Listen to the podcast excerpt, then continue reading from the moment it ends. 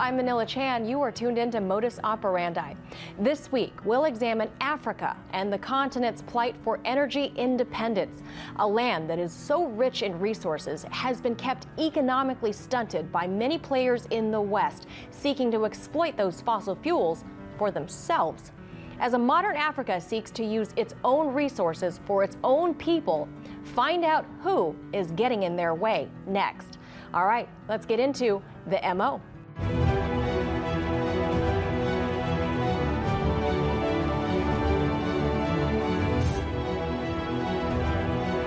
It's no secret that the United Kingdom, the French, and the Dutch have all at one point been colonial powers across the African continent. And while these places have given up their imperial claims, a new type of colonialism has emerged. It's called energy colonialism and developing nations called this out at the COP27 climate summit in Egypt. Listen. We have placed our trust in Western experts who have pushed false solutions and urged us to compromise for the good of the process. It's hard to conclude that this strategy has been anything but a failure. The decision makers, those in real power, simply do not care. Now, the issue is this Wealthy Western nations want Africa to quit their fossil fuel ambitions. Ignore that some African nations are sitting on a wealth of natural gas. Abandon a reliable source of energy the continent needs, which would provide a new sense of independence for the entire bloc, and instead turn to green energy. For more on this, we will bring in Mr. NJ Ayuk. He's the executive chairman of the African Energy Chamber based in Johannesburg, South Africa. Thank you for being with us, NJ. Thank you so much for having me. Africa is rich in natural resources. The whole world knows this fact. Yet, the continent remains what they say is energy starved or in perpetual energy poverty. Can you please explain for us what energy poverty means and why the continent is a patchwork of access to electricity? Energy poverty is a big problem in our continent. And energy poverty comes from the 600 million people in Africa that do not have access to electricity, 900 million that do not have access to clean cooking, and even those that have some kind of electricity, you still see a lot of problems. For example, in Johannesburg, South Africa, where I am right now, we're still seeing issues around load shedding and some of the big cities, you're still seeing inadequate energy access. That is a big problem. And we it up and we call it energy poverty. While we are resource rich, we are still energy poor. And that is an African problem. And that exists in, in this continent today. COP27 in Egypt concluded, and it was my estimation that many Western leaders have effectively called on African states to abandon use of their own natural fossil fuels. Please correct me if I'm wrong there, but given the inconsistency of access to power on the continent, is this a realistic demand from these Western powers? No, that's not a realistic demand. And I think Africa should not heed that call to abandon its natural resources in favor for development aid and loans and, and um, big support from Europe that would never come. I think we are the moment in history where only us are going to be able to lift ourselves out of energy poverty and really industrialize. We think energy poverty and climate change are two sides of the same coin. And it is a little bit difficult to for everyday Africans to understand that Western countries that have used oil and natural gas and coal to be able to power the economies, develop and build big cities, have massive, massive sovereign wealth funds, are now denying Africans that same opportunity in the name of, of climate change. Africa's greenhouse gas emissions are very low. African countries will not be abandoning, abandoning their natural resources in favor of development aid let's not forget development aid has been promised in the past by um, in COP, and since they had these um, climate um, mitigation funds of one um, 100 billion dollars for 13 years, those funds never came. It is 1.3 trillion dollars that have not been paid. But even with those funds, it's still not going to get us into development. So there is no way on earth African countries who countries will abandon their natural resources and gas, especially when even the same developed nations have gone back to using natural gas to power their economies during this winter. I've recently heard the term energy colonialism. How do you interpret that? Does that term resonate with you? It does resonate. Some of the some of the rhetoric that we've seen during this entire climate and energy debate has been very colonial in nature. It has been that somebody from a wealthy country would dictate to poor countries in Africa the kind of energy source they should use, the kind of energy choices you use. And also, there is also been threats and has been lectures and been misinformation and sometimes personal attacks. And then there is that sense of let, of not even letting Africans make their own choice we think we're smart enough, we educated enough, we've come along very well. Some of us have been lucky to get great education from African universities, European universities, Russian universities, Chinese universities, that we can really be able to make our own choices and choose for what is good, what is good for ourselves. The rhetoric that we've seen come from very wealthy countries has been something that has been um, shamefully and this and dishonestly colonial and it's something that we regret the most because we never felt after the fights of for civil rights human rights independence our generation of africans would have to live and have to deal with this kind of rhetoric and would have to still experience this. It is something that is very disappointing that in 2022 going into 2023 young africans have to still deal with this legacy and it looks like it's uh, it is it's rearing its ugly head back again. Now speaking of colonialism uh, emmanuel macron seems to be making a pitch to France's former colonies to strengthen ties. Do you suspect his efforts are rooted in gaining access to the Francophone era region's natural resources, including, but not limited to, natural gas? Absolutely. I think France has been a very, very key, important part in Africa's uh, in, in, in, involvement in Africa. They have the strong sense of what they call Françafrique, and it has played a big role in how you've developed some of these countries.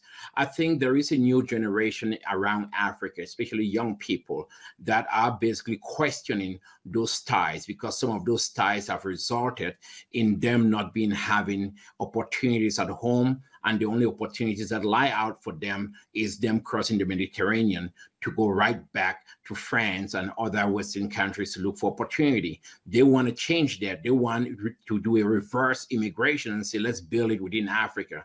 So anything that comes with a strong approach on keeping former colonial ties that is going to be based on grabbing African resources, whether it is um, um, critical rare earth minerals, cobalt, lithium, platinum, uranium, and different things that we could use to power economies and drive that supply chain. It's something that we we must guard against, but we're not going to get involved in resource nationalism.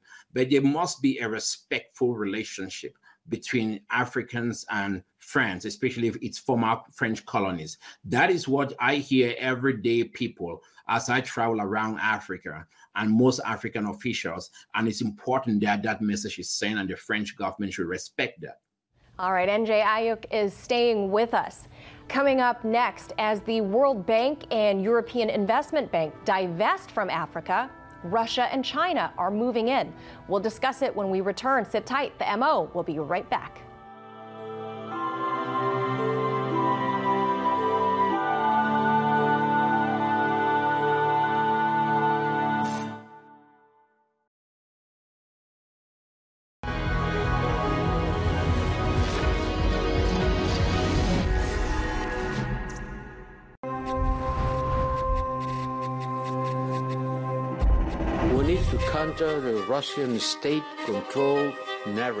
Als Teil der Sanktionen gegen Russland gehen die westlichen Länder gegen russische Auslandssender vor. Mais écoutez, monsieur, c'est pas à vous de décider de qui est journaliste ou pas dans ce pays. On est en France, quoi, c'est pas possible. We will ban in the European Union the Kremlin's media machine. The state owned Russia Today and Sputnik. RT, Sputnik, even our video agency, Ruptly all banned on YouTube. Et merci à vous tous pour votre fidélité et votre soutien.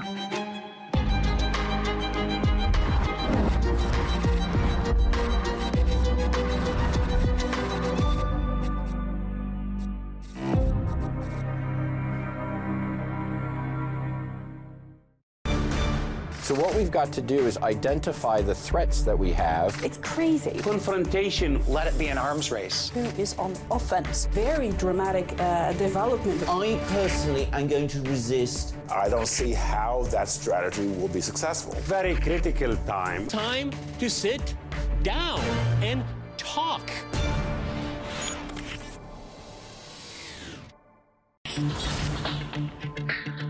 Hi, I'm Rick Sanchez, and I'm here to plead with you. Whatever you do, do not watch my new show.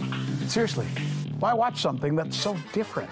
Why listen to opinions that you won't get anywhere else? Look, if it pleases you to have the State Department, the CIA, weapons makers, multi billion dollar corporations choose your facts for you, go ahead. Why change? And whatever you do, don't watch my show. Stay mainstream because I'm probably going to make you uncomfortable. My show is called Direct Impact. But again, you probably don't want to watch it because it might just change the way you think.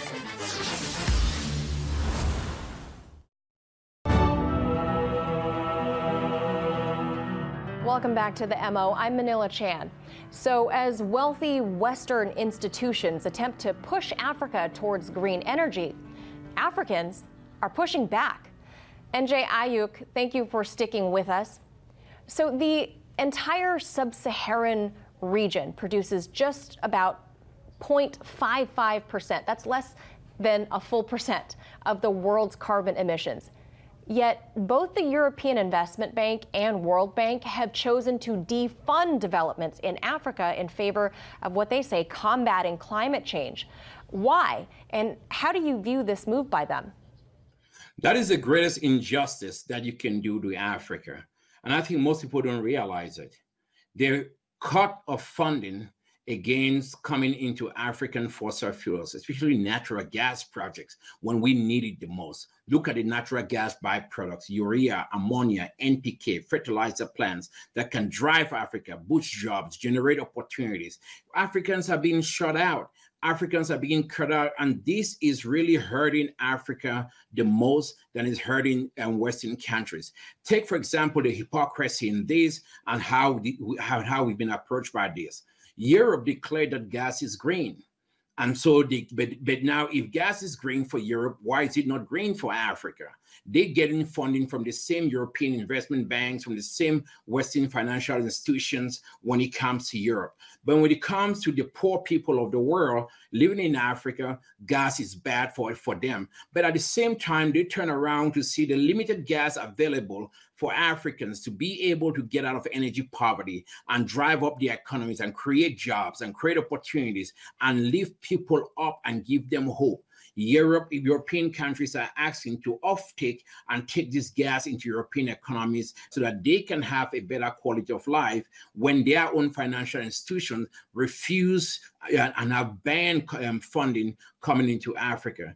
That is the great that is the greatest injustice to this continent choking it away from financing when it comes to its natural gas, when it comes to its fossil fuels. So, South Africa is in the dark. Some of the A-grade coal um, um, coal is being exported to Germany and other European countries. Why South Africa cannot have A-grade coal to really drive up South Africa and, and power South Africa? So you're seeing six, seven, eight hours a day with people in the dark. That is Africa's most industrialized nation. That is very, very tough. And I think everyday Africans are very connected. African um, business is very connected today, and they are looking at this and they're nodding their head in disagreement with what is happening in the international community. That is unjust, and it needs to change right now.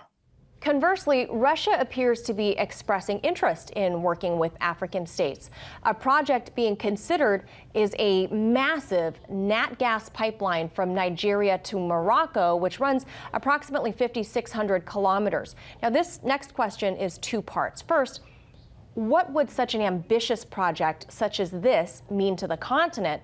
And second, if this project came to fruition, would there be any fears that the West might sabotage it, similar to what happened with the Nord Stream pipelines, which so far evidence seems to point to the US and UK having worked covertly to destroy? We don't believe that any parties would sabotage it, but we don't take that off the table. But here's what we believe that pipeline is so critical, it's so important for it to be built. And we've seen Russian companies, which are some of the best when it comes to building pipelines, getting involved. Part of the conversation in the past, about 10 years ago, Gazprom was heavily involved in discussions with Nigeria and Niger and Morocco in moving that in moving that project forward to get out Algeria. And I'm very happy that those discussions are ongoing to be able to build that pipeline to evacuate a lot of gas resources and stranded gas that, that is needed in the world market because everyday people need it. One of the key things we have to we have learned and understood is that we can learn of the mistakes around the Nord Stream pipeline and do everything that is has to be built. But also we have to look at some clear issues that are going to keep this pipeline difficult. That is the access to capital, access to funding, and getting it done fast and we and getting that project moving again. This is time for us to get that done, and we cannot wait to get that done. I think most Africans are really, really excited about this because it will be a good way to evacuate gas and be able to get the forex. But at the same time, there's going to be domestic gas obligations that a lot of Africans will be able to benefit from. Now, you have been quoted in the press as having some skepticism over unkept promises by the U.S. and other Western states. Can you elaborate on what those unkept promises were? We've been promised a lot in the past when we with climate funds that never came. Climate mitigation funds, they promised $100 billion. Africans, um, it came with a bounce check. Did that check bounced. We didn't see any of that. But moreover, the idea that we're going to get out of this quagmire by expecting funds coming in as aid, it has not helped us. $800 billion has been spent on aid programs across Africa, and we're still in we're still in a difficult position. So you got to have to look at how you develop markets and let Africa make their own choices, let them build this by themselves, then us abandoning our natural resources in the head of this of, of the of this of this uh, aid. The problem also is that the aid never comes there's been a lot of promises made by a lot of by a lot of West uh, wealthy countries uh, to to, Af- to the African continent. Those promises have, have have come up short. And this is not time for us to abandon our resources in the name of more promises that I am personally very skeptical that they would comply with the promises that they've made. The first thing is that what about the ones they made in the past and they didn't comply with? How are we going to really deal with that right now? And I think many people around Africa would rather prefer we drive up our energy future, we create our markets, we build pipelines to connect Africa, use the Africa Continental Free Trade Free Trade Act. We we shut down tariffs, open it up for us to get natural gas, and for us to even look at nuclear energy for where like it's like what we've been discussing with many countries, including Russia and China, to see, and even some Western countries to look at SMRs. Let us develop that rather than wait for aid that would not come and promises to save Africa that never happened. China has also been doing uh, a lot of development work in Africa. A number of multi billion dollar projects and deals have been struck by the Chinese. Any thoughts on how this will impact the economy in Africa and the future relations with China? I think China continues to be a very strong partner of African countries, continues to be a very strong partner of our continent as a whole. And, you know, I'm someone who went to school in the United States. Everything I know is about America and Europe. But we have to admit, $260 billion in investment from China just this year alone, compared to maybe 40 to 50 billion from other Western countries. That is a huge gap. And I think the Chinese have understood that you can work with Africans and really get conditions met. Has everything always been perfect? No. But can we continue working on this relationship? Yes. And I think we then now recognize that if we work together, if we look at really finding key infrastructure and energy projects that work, there is a chance to build it. But at, at, the same time, we also want to ensure that this benefits Africa strongly and bigly. And part of that is looking at how to rekindle these relationships to tell the Chinese that a lot of the supply chain has to be done in Africa. So we create African jobs. So Africa cannot just be a consumer, but also a producer using Chinese, Chinese technology to drive that. So give you an example on the clean energy side, Chinese are looking at building massive electrolyzers to produce um, hydrogen across the continent, green hydrogen and blue hydrogen. But they want to start seeing how they can install that within the continent and drive the renewable supply chain within the continent. That's something that I welcome, and I think it will go a long way to leave an indelible experience in the hearts of many Africans because we see ourselves as part of our own growth and we are working hand in hand, shoulder to shoulder with international partners. That is very important. If African states are able to access and harness their own energy resources, hydrocarbon and others, what will the continent look like in 20, 30, 50 years from now? Number one, we beat energy poverty. 600 million people without electricity, we beat that. That is what that should be our goal by 2050. We don't have much time. Number two, we become part of the climate solution because producing natural gas, if we produce all the natural gas for in Africa, climate um, um, our greenhouse gas emissions will go up just by 0.65%. That is a very tiny bit.